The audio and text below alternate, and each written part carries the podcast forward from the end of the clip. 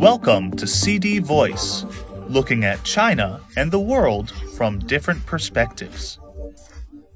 China will steadily expand institutional opening up with regards to rules, regulations, management, and standards, and will work with all countries and parties to share opportunities arising from it, President Xi Jinping said on Sunday.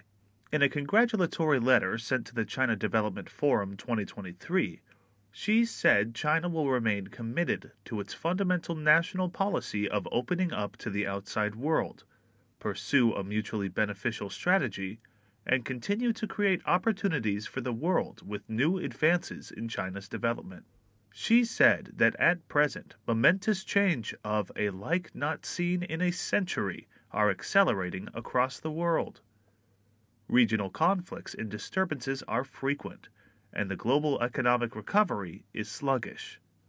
He added that the facilitation of global economic recovery requires consensus and cooperation. The Global Development Initiative proposed by China has received wide support and an active response from the international community, said Xi. Vice Premier Ding Xuexiang, also a member of the Standing Committee of the Political Bureau of the Communist Party of China's Central Committee, attended the opening ceremony of the forum and read out the congratulatory letter. In a keynote speech, he emphasized the importance of establishing a new development pattern. He said China aims to foster more open dual circulation development involving both domestic and foreign markets rather than a closed domestic loop. China will comprehensively deepen reforms and opening up, promote the building of a high standard market system, and foster a world class business environment, Zheng said.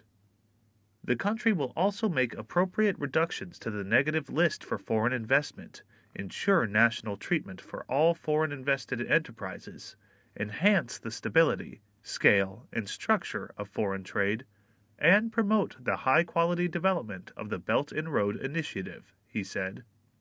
Citing China's economic performance in the first two months of 2023, Zheng said the Chinese economy is stabilizing and picking up, with a notable improvement in both supply and demand. The country has the confidence and capabilities to foster high quality development.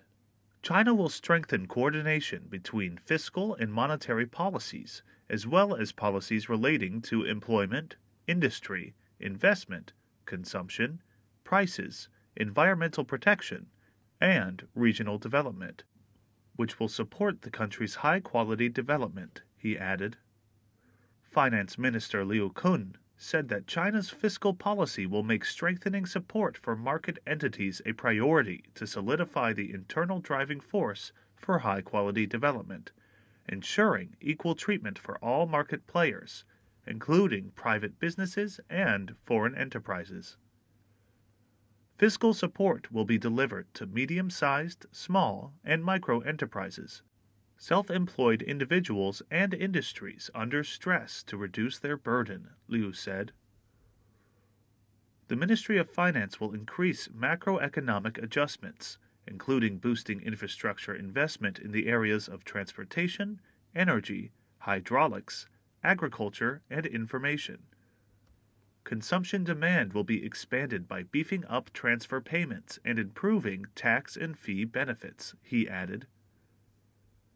Boosting technological innovation will remain a policy priority, Liu said.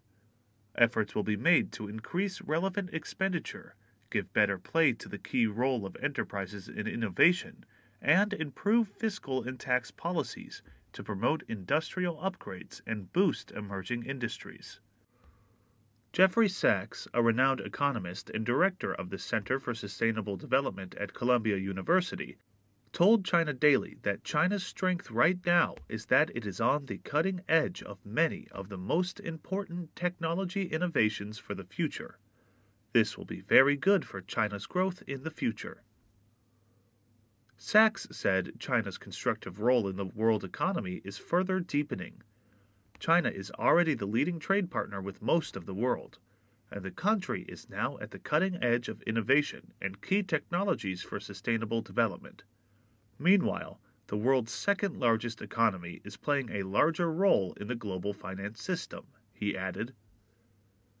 President Xi Jinping's congratulatory letter at the opening ceremony of CDF sends a very positive message to the world that China absolutely will continue to engage in a win win manner with the world economy. I believe this is an accurate, correct, and very important message, Sachs said. Kristalina Georgieva, managing director of the International Monetary Fund, said China's economy is experiencing a strong rebound that will deliver a welcome lift to the world economy, contributing about one third of global growth in 2023. I am Ryan Usher. That's all for today. For more news and analysis, buy the paper. Until next time.